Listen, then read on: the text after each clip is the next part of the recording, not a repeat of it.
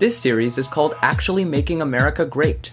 We aren't Democrat or Republican, but we try to find some common ground as we analyze five policies that we believe would have the most impact on the lives of the average American.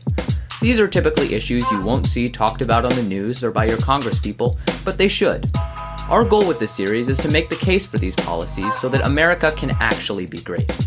This only happens with your support. If you agree with this, please like, subscribe, and share this just about everywhere. And if you really, really liked it, well, call your congressional representatives and make them get behind these five issues end the drug war, end the foreign wars, implement universal health care, hand the economy back to the people, and get money out of politics. Thank you and hope you enjoy.